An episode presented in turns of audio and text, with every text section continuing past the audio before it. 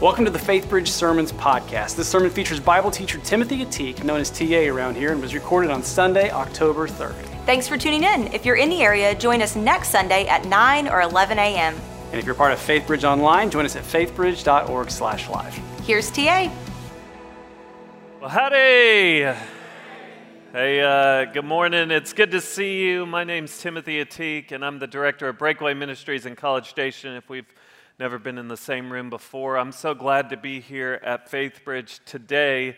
I want to start just by sharing with you uh, that I grew up in Dallas. I went to high school in Dallas, and I don't know if your high school did this when you went there, but uh, when I was graduating, my senior class did a poll, a senior poll, and for that poll, you could basically vote for different people in your class for specific categories. And I actually have the newspaper from my senior year at Highland Park High School when the poll was published.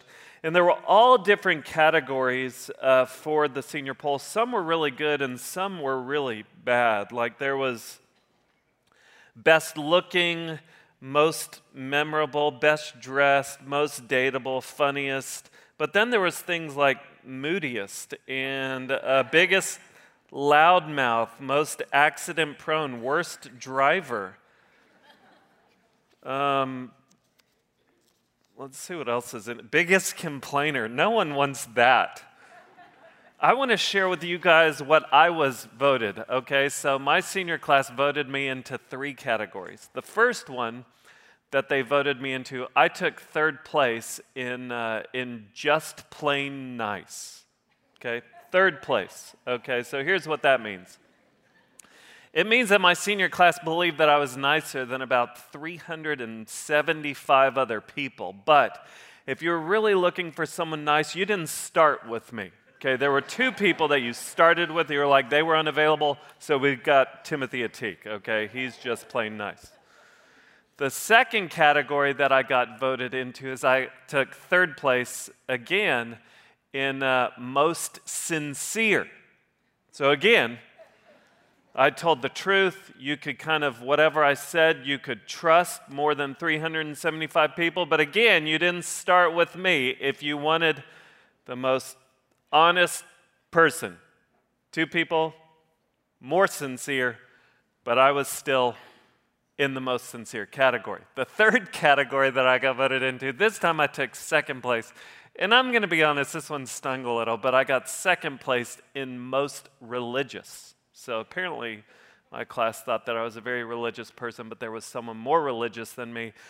Part of me just wants to be like, how do you like me now? Like, if you could just see me now, if we could just run that pullback one more time, I'd like to see if it would still be second place. Anyway, I'm not bitter about it. Uh, when I think about this poll, you know what I think people were trying to say by voting me into these different categories? I think what they were basically saying is, you know what, Timothy Ateek, like, he's, he's a good guy. Like, you know what? He's just plain nice. He's, he's pretty sincere and religious. Like, he's a, he's a good guy.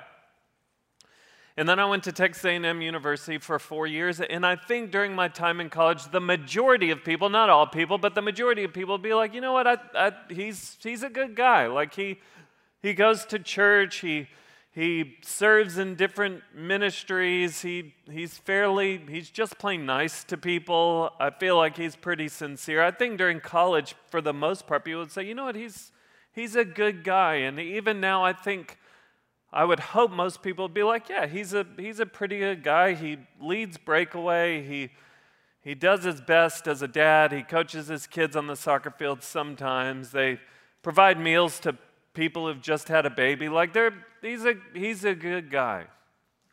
But here's the thing like, my goal is not to be known as a good guy, I want to be known as a godly man. Like, that's my desire. Like, I don't give a rip about being known as a good man. I want to be known as a godly man. And that's my desire for each one of you that you wouldn't just settle for being good, but that your desire would be to be godly. And the reason that I say that is if you consider yourself a follower of Jesus Christ, listen to what Peter tells us in 2 Peter chapter 1 verse 3. He says his divine power has given us everything we need for a godly life. Do you hear what that's saying?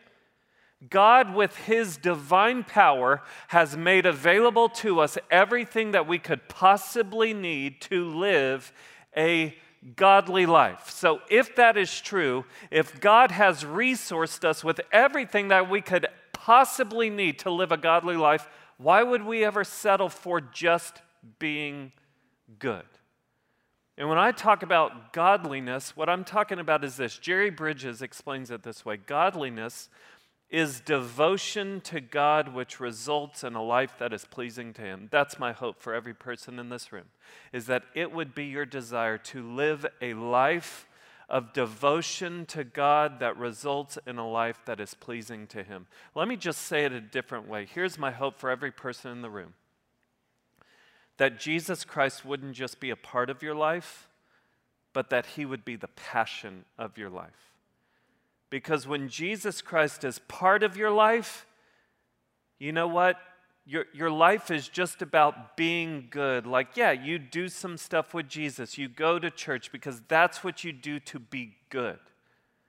But when Jesus is the passion of your life, it's not about being good, it's about being transformed into godliness because of what Christ is doing in you. So, Here's what I want to do this morning. I want to step back into the life of David. Each time that I've been here over the last several months, we've just been walking through the life of David. And what I want to do is I want to look at a very important story in the life of David.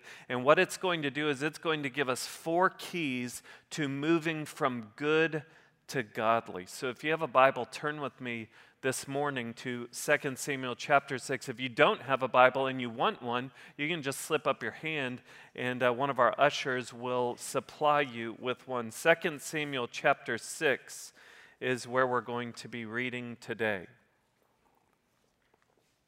And if you're new to the Bible, the, the life of David is a very fascinating life to study.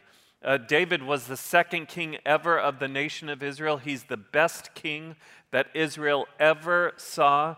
He was dubbed the man after God's own heart. He had many high highs, like conquering a giant named Goliath, but he had many low lows, like the fact that four of his kids died prematurely. So, this is what we're talking about a guy with a lot of high highs and a lot of low lows. His triumphs are compelling for us to look at and desire in our own lives in his trials make him relatable to us.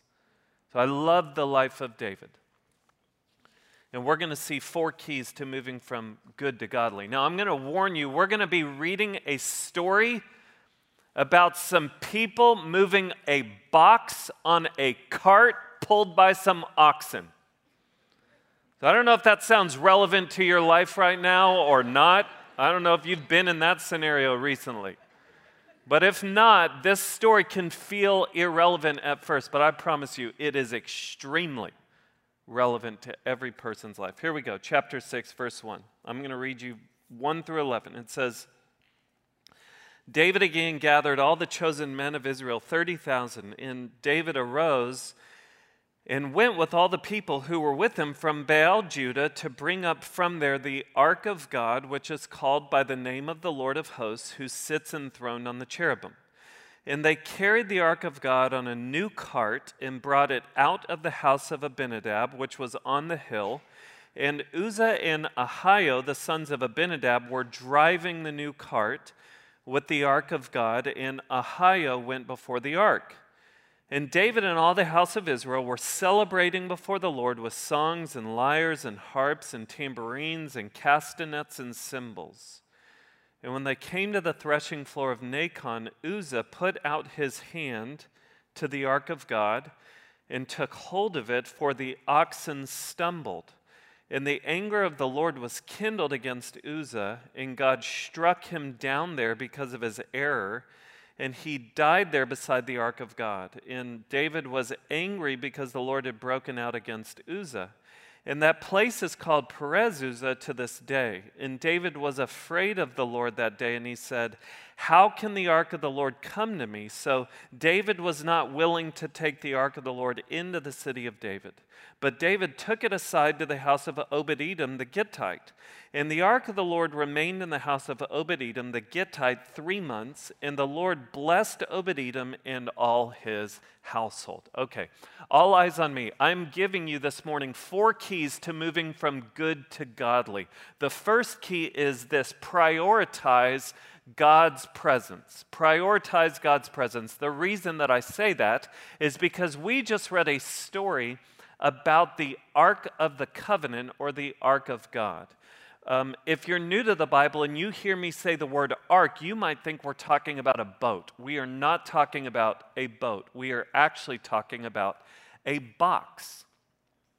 If you're not familiar with the Ark of the Covenant, the Ark of the Covenant was the most um, important and valuable piece of furniture in the nation of Israel. Okay, HGTV would have done a whole series just on this box. Okay, the Ark of the Covenant was about a four foot by two and a half foot box, um, and it was placed in the Holy of Holies. So, inside of the tabernacle and then the temple, which was the house of God, there was one special room where this important box was placed. And this box, this room was closed off by a veil and no one was allowed into that room during the year, except one day, one person, one priest, one time a year would be able to enter into the Holy of Holies, and he would wear a rope around his ankle in case he died when he was in that room. People could pull him out without having to go in for him. Why was it possible that he might die in that room? It's because this box was said to represent the presence of God. So when God, when his presence filled the tabernacle, once they had made the tabernacle, his presence was said to rest right on top of this box. It's referring to the presence of God. So we see David right here towards the beginning of his reign as king, and he is showing us what he prioritizes. This box, the Ark of the Covenant, had been displaced from the tabernacle, and his predecessor, Saul, had not cared that it was displaced. And so that's why we find David saying in 1 Chronicles 13 3, he says, Let us bring again the ark of our God to us, for we did not seek it in the days of Saul. So, this is what David's saying. He's saying, For my predecessor, the presence of God was not a priority. He did not seek it. This box has been displaced, and we've allowed it to be displaced for decades. And David is saying, This is what I prioritize. I prioritize God's presence. We are going to seek it. We are going to bring the Ark of the Covenant back. We're going to place it in our midst, and our community will revolve around the presence of God. So, this is what David is saying. David is showing us what he prioritizes. He prioritizes God's presence. I tell you this just to say if you want to move from good to godly, one of the best things you can do is prioritize God's presence in your life. What does that look like? Well, let me ask you this. Can you think of a time in your past where you were confident that God was there, like you sensed his presence? Can you think of a time in your past where you just look back, whether it was a trial or a really incredible triumph in your life, where you just look back and you're like, you know what? God was there. Like I can look at key monumental moments in my past and I can realize God was there. Like when I felt like my life hit rock bottom because of sin, God met me there. When Kat and I started dating and we got married, God was there. When we had a miscarriage, God was there. When uh, my friend passed away serving our country, God was there. There's these key moments in my past where I can look back and say, God was there. But here's the thing, and I hope you don't miss this. I don't want to get to heaven one day and get perspective on my life and realize that God was present in my life, not just in the monumental times, but He was present in the mundane, in the monotonous times of life. Like, I don't want to get to heaven and realize, yes, God was there in the monumental. But you know what? He was also there when I was driving in my car or watching Netflix. He was there when I went for a run that one time. He was there uh, every moment that I felt down or alone or had to make a decision, He was there when I wondered about my future or felt stressed out or didn't feel enough. He was there in every moment of laughter with my wife or sweet moment with my kids. He was there in the monumental times and in the monotonous times. See, when we talk about moving from good to godly and we talk about prioritizing God's presence, what has to happen is there has to be a shift in our mind from God was there to God is here. Like for you to wake up each morning, not trying to get back to some place in your past, which was like a spiritual mile marker where you look back and you're like, oh, that was a good season in life with God. But for you to wake up and say, today is a day when I can have my best day with Jesus because He is here. So let me just encourage you if you're too busy for God, you're too busy.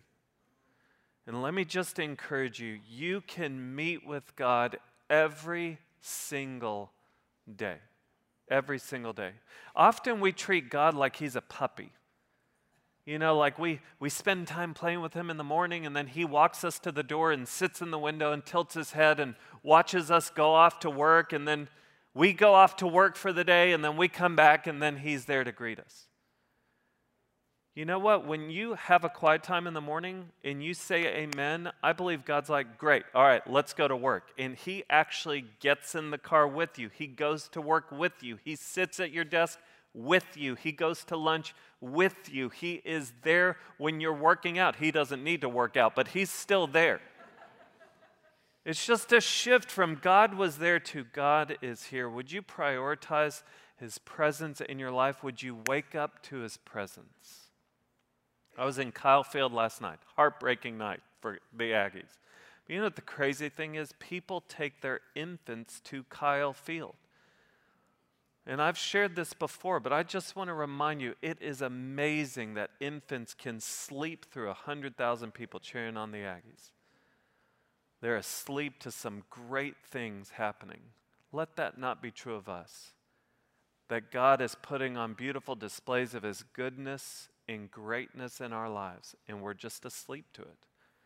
May we wake up this week, prioritize His presence. Number two, if you want to move from good to godly, tremble at God's holiness. Tremble at God's holiness. Do you, do you remember what happened in the story? Let's just, let's just read an excerpt of it just one more time. Verse 3, look at what it says. It says, And they carried the ark of God on a new cart and brought it out of the house of Abinadab, which was on the hill. And Uzzah and Ahio, the sons of Abinadab were driving the new cart with the ark of God, and Ahio went before the ark. Now, let me stop right there and tell you this.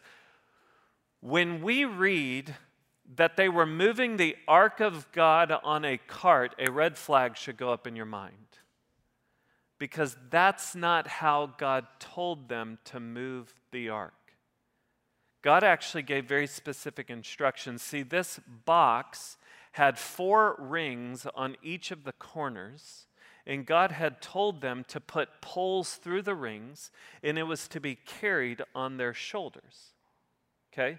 What is happening here is that Uzzah and Ahio are doing what many of us do, which is, I can do this a lot faster. Okay, if it's going to get done right, I need to do it you guys are thinking about carrying this on your shoulders, I'm going to strap this thing to a cart. I'm going to hook it up to some oxen, and I'll have it there in half the time. And so, watch what happens when these men try to do things more efficiently than God. Listen to what it says. Verse 6 And when they came to the threshing floor of Nacon, Uzzah put out his hand to the ark of God and took hold of it, for the oxen stumbled. And the anger of the Lord was kindled against Uzzah, and God struck him down there because of his error, and he died there beside the ark of God. So, this is the story that we're dealing with, people. These people are moving a box on a cart moved by some oxen, and the cart begins to tip, the box begins to fall off, and a guy puts out his hand to catch it, and God kills him. So, let's just real talk real quick. When you hear that there's a guy who's actually trying to be helpful, God's important box is falling, so he reaches out to catch it, and God kills him. What's your initial thought? Seems harsh, right? Seems harsh. It's kind of like they caught God on a bad day. It was like the world was really sinning that day, and God was like, I can't take it anymore. You touch my box, you're dead. It's just like you, you caught God on the wrong day. But here's the thing if your, if your initial response was God was too harsh, your response is misinformed. Because the issue isn't that God was too harsh, the issue was that Uzzah was too careless. Because God had actually spelled things out for them. He said, If you touch it, you will die. And the reason that God said that they would die is because it is holy. And so that is why I tell you if you want to move from good to godly, one of the best things you can do is tremble at God's holiness. Okay, when, when we use the word holy, a lot of times we, we use that word, we sing about that word, but we don't define that word accurately. Okay, the, the holiness of God, if I were to ask you, what does it mean that God is holy? Your tendency might be to say, you know what, it means that God is, is pure. And you're not completely wrong in saying that. But it doesn't really encapsulate the meaning of the word holy. Holy is the Hebrew word kadosh. And kadosh means awesome or singled out. It can even mean cut off. So it's the idea that God is, in a sense, cut off from all of humanity in his greatness and, and awesomeness. It, I like to refer to the holiness of God as the, as the otherness of God.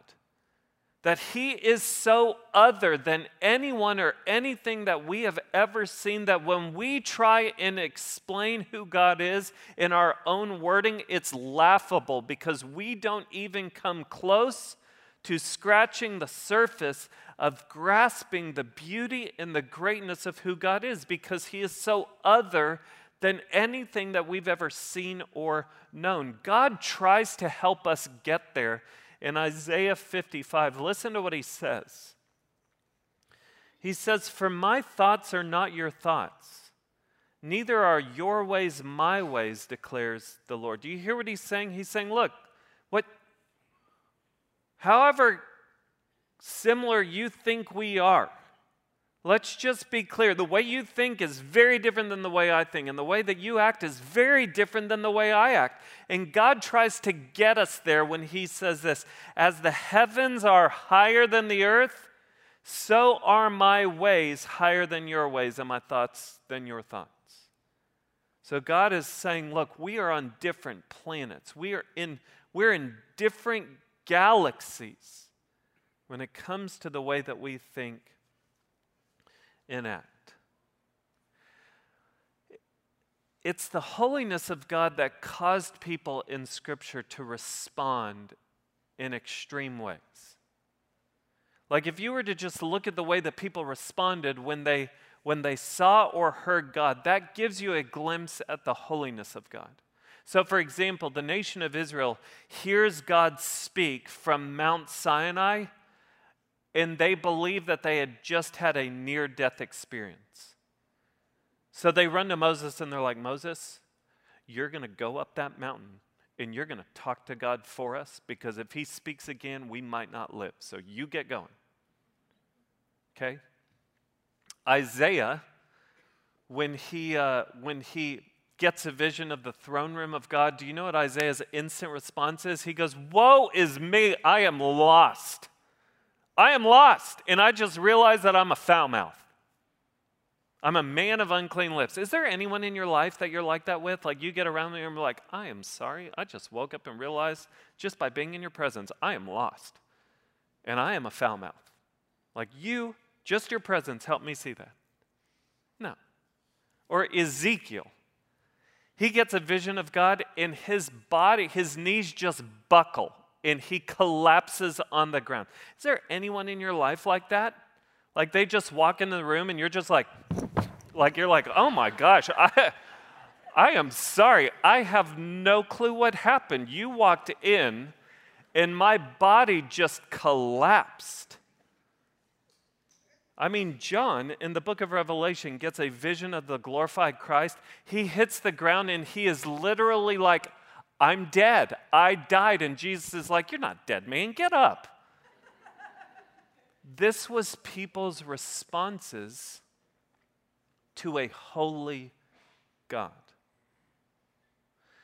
Um, when I was growing up, my dad would play racquetball uh, most weeks, and so I would tag along with him because uh, my dad would play with one of his close friends, and his close friend would bring his son, so his son and I would hang out and so my dad called up the YMCA. He reserved a racquetball court for him and his friend, and we showed up, and there were some high school kids that were playing on the court that my dad had reserved. And these high school kids just began playing right into the time slot that my dad had reserved. So my dad very kindly knocked on the window to just inform these high school kids, hey, it's time. And this high school kid gave my dad the middle finger. Here's the problem with giving my dad the middle finger. At the time, my dad was the chief psychologist at the Dallas County Juvenile Department, which was the place that kids who had done something wrong went to work it out. Not only that, my, my dad's friend was a Dallas County judge. So when that high school kid came out, my dad very clearly and firmly informed that kid who he had just flicked off, and fear struck him.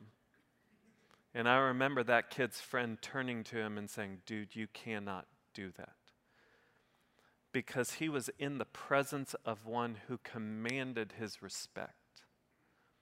And I just think about that and I just wonder if sometimes we're a little bit like Uzzah. I wonder if there are times where we are far too careless before a holy God. You know what? Yes, Jesus is friend and Savior but he's also the King of kings and the Lord of lords. And God is holy, holy, holy. And so, what does this look like for us? I, will just share it in my own life. There are times where I'm flying in hot to my time with God. Like, I've got things to do, I've got a list of things to work through on my Todoist app, and I know that I'm going to need to get to those things. So, there's, there's been times where I'm just coming in hot and I'm like, okay, God, and I just, I just start talking. And as I begin praying, there have been times where I will pray that God is holy, holy, holy. And as I do that, it's like I get to the second holy and my body just downshifts because I'm reminded of whose presence I'm sitting in. You think about God telling Moses to take his sandals off because the ground was holy. And sometimes, man, we just walk right up to the burning bush and we're like, I've got five minutes for you. And so there's times when I'm praying, they'll just be like, and God, you are holy, holy, holy. And my posture changes. I go from slouching to sitting up or bending a knee because I'm reminded of who I'm dealing with. And so, one of the best things, if you want to move from good to godly, it's to tremble at God's holiness. Number three, treasure God's commands. Treasure God's commands. Listen to what David says in 1 Chronicles 15, verses 13 through 15. When, he's, when the same story is being recounted, David says this. He's talking to to his trusted men, he says, Because you did not carry it, talking about the ark, because you didn't carry it the first time, the Lord our God broke out against us, because we did not seek him according to the rule. So the priests and the Levites consecrated themselves to bring up the ark of the Lord, the God of Israel. And the Levites carried the ark of God on their shoulders with the poles, as Moses had commanded according to the word of the Lord. Do you see what David's saying? He's saying, hey, we were too comfortable. We were too careless. God had actually spelled out for us exactly how to move the ark, and we did it our own way. He had spelled it out, and we're like, you know what, God? We can do it faster. Just, just, just let me, let me do my thing. We'll put it on a cart, pull it with some oxen. And so David finally says, no, no, no. We're going to do God's will his way. Pastor Charles Swindoll says this. He says, If the Lord cared enough to write it and cared enough to preserve it, he cares enough about the details to have you and me pull it off precisely his way. Isn't that interesting? Precisely his way. Here's the problem Jean Paul Sartre, French existentialist philosopher, he just nails us. He says this Man is the being whose project is to be God. Do you hear what he's saying? He's saying man is the being whose project, like the thing that we put our hands to, the thing that we make our project, is to be God. So, what I'm calling you to do, if you want to move from good to godly, is to treasure God's commands. Here's the problem is that we want to play God, which means we want to do things our way. We want to move His cart, we want to move His box our way. God has given us His word so that we can know His will and accomplish it His way. But what we want to do is we somehow want to live in God's will, but we want to do it our way.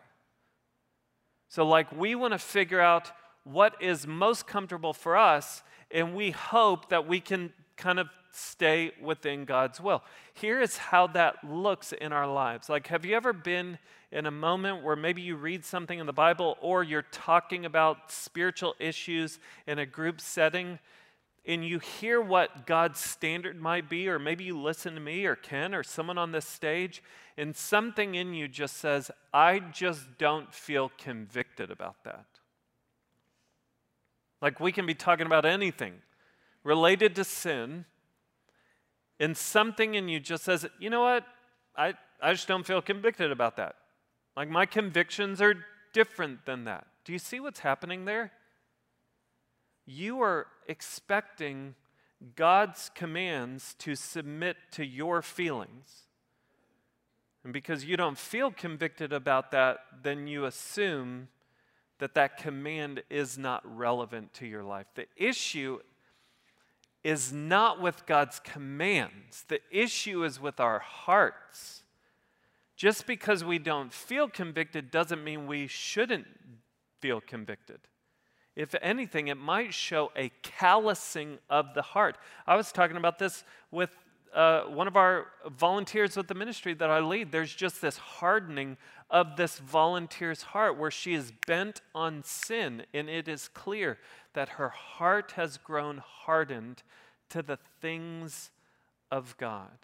And so we have to be very careful that we don't take this word with a highlighter and a whiteout pen where there's certain commands that we're like, yes, I'm all about that. And then there's others that's like, I'm just going to white that out because I just don't, I just don't feel convicted about that. Our feelings are irrelevant when it comes to God's commands. God's spoken, and so we listen. And Jesus tells us one of the best ways that we can show our love for, for Him is, by obe- uh, is through obedience. John 14, 15. If you love me, if you love me, you will keep my commandments. But you, do you know what happens with the story?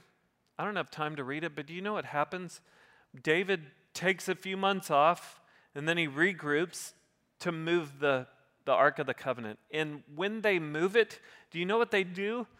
They, they go a few feet, they stop. Worship band sings a song. They worship, they're like, all right, let's go a few more feet. They stop, worship the Lord. And they're singing and they're dancing and they're celebrating. And you know what you see? You see obedience and joy going hand in hand. Obedience and joy going hand in hand. Pastor friend Todd Wagner says this. He says, God isn't trying to rip you off, He's trying to set you free. See, sometimes we view God's commands as thieves, that they're trying to steal from us. But God isn't trying to rip you off, He's actually trying to set you free. I remember talking to one of my sons a while back. We were sitting at the dinner table, and he was talking about this student at school that was just really giving him a hard time and just making his life more difficult at school. So here's what I told my son I said, I want to encourage you to go to that kid at school and say, Hey, look, let me just ask you, is there something that I have done to wrong you? Because if so, please let me know so that I can ask your forgiveness for it. But I see the way that you're treating me, and it's not right. And as I'm telling my son that, I can see the fear in his eyes. I can see that he doesn't trust the words that I'm saying because he thinks that what I'm telling him to do will actually steal from him. But here's the thing I know the power of bitterness because I've allowed bitterness to grow in my own heart in the past. And so I know that bitterness is like a weed that can overtake anything healthy in the soul. I'm not trying to rip my son off, I'm actually trying to set him free from bitterness. And I just wonder if our perfect Father in heaven is looking us looking at us his children, just saying, Look, I love you. My commands aren't to steal from you, they are actually to set you free and to point you towards joy and walking in all of my goodness. That's why I say, treasure his commands. Not just obey them, but treasure them because his commands are, are good for our souls. Finally, if you want to move from good to godly, I just encourage you to reject man's opposition. Reject man's opposition. Look back real quick just at verse 16. Watch what happens when David comes home. It says this As the ark of the Lord came into the city of David, uh, Michal, the daughter of Saul, looked out of the window and saw King David leaping and dancing before the Lord, and she despised him in her heart. This is David's wife. He walks in the door. He's been dancing, he's been singing, he's been celebrating, and she walks in. She's like, You just made a fool of yourself. You just made a fool of yourself. And David is basically like, you know what? I'll get more undignified than that because I don't give a rip about what other people think about me. I am in the business of worshiping the Lord. And so I'll just tell you this no one in your life is going to have a problem with you trying to be good. But man, when you pursue godliness, some people won't like it. People will look at you and be like, oh, you're legalistic. Let's just be clear on what legalism is. Legalism is believing that you have to fulfill certain rules and regulations in order for God to accept you. It's ratifying certain rituals and traditions, saying, These are necessary, necessary in order for God to love me. That's legalism. But obeying God's commands, knowing that He already loves you and accepts you, and you obey them as a way to just show your love for Him, that's not legalism, that's just pursuing godliness. But when you pursue godliness, your life will be convicting to others, and people hate feeling convicted. Reject man's opposition. What do we do with a talk like this? Let me just encourage you with three things. Number one, before you leave, meet with God today. God is here. Meet with Him. As we sing one more song, meet with Him. Number two, when you get home today, just share with a friend or a family member one command that you want to fully obey in order to walk in freedom and display your love for God. And then, number three, every day this week, let me just encourage you right when you get out of bed, get on your knees and just remind yourself, just say, God, I want to start my day remembering that you are holy, holy, holy. And then I just want to share this, and then I'll be done. Some of you here this morning might be saying, you know what, I'd, I'm fine not being godly. I'm fine with just being good. Like, I'm good with being a good guy or a good girl. Well, just remember what Jesus says in Mark 10 18. It says, Jesus says, Why do you call me good? No one is good. No one is good except God alone. No one is good except God alone. Here's what that means you might be good in your own eyes, you might be good in other people's eyes, but the real question is, are you good in God's eyes? And the scripture is clear in Mar- Romans chapter 3 no one does good, not even one. This is why we desperately need Jesus because he's the only one who's ever been good. And he came and he did what we couldn't. We talked about prioritizing God's presence. Jesus was rejected by God so that we could be accepted. Okay? He was forsaken by the presence of God so that we could be accepted into it. We talked about trembling at God's holiness. Jesus was and is holy, and He came to earth for those of us who were unholy. And He did business through His death, burial, and resurrection to make us right with a holy God. We talked about treasuring God's commands. Jesus fulfilled all of God's commands perfectly so that he could be a suitable substitute for each of us on the cross, and He made a way for each one of us who could not fulfill God's commands to still be in a right relationship with Him. And then we talked about rejecting man's opposition. Jesus was rejected by man so that we could be accepted by God. This is why we need Jesus. Do you know Him? If not, the invitation to you this morning is to come and put your trust in Him. Let's pray together. Lord Jesus, I thank you for who you are. I thank you for your love for us. And we just remind ourselves that you are, in fact, holy, holy, holy. And we thank you, Jesus, that you have made a way for us unholy people to be made right with a holy God. Lord, I pray that we wouldn't just settle for being good people but that the desires of our heart would be to be godly men and women. I pray that you wouldn't just be a part of our lives, but that you would be the passion of it. In Jesus' name, I pray. Amen.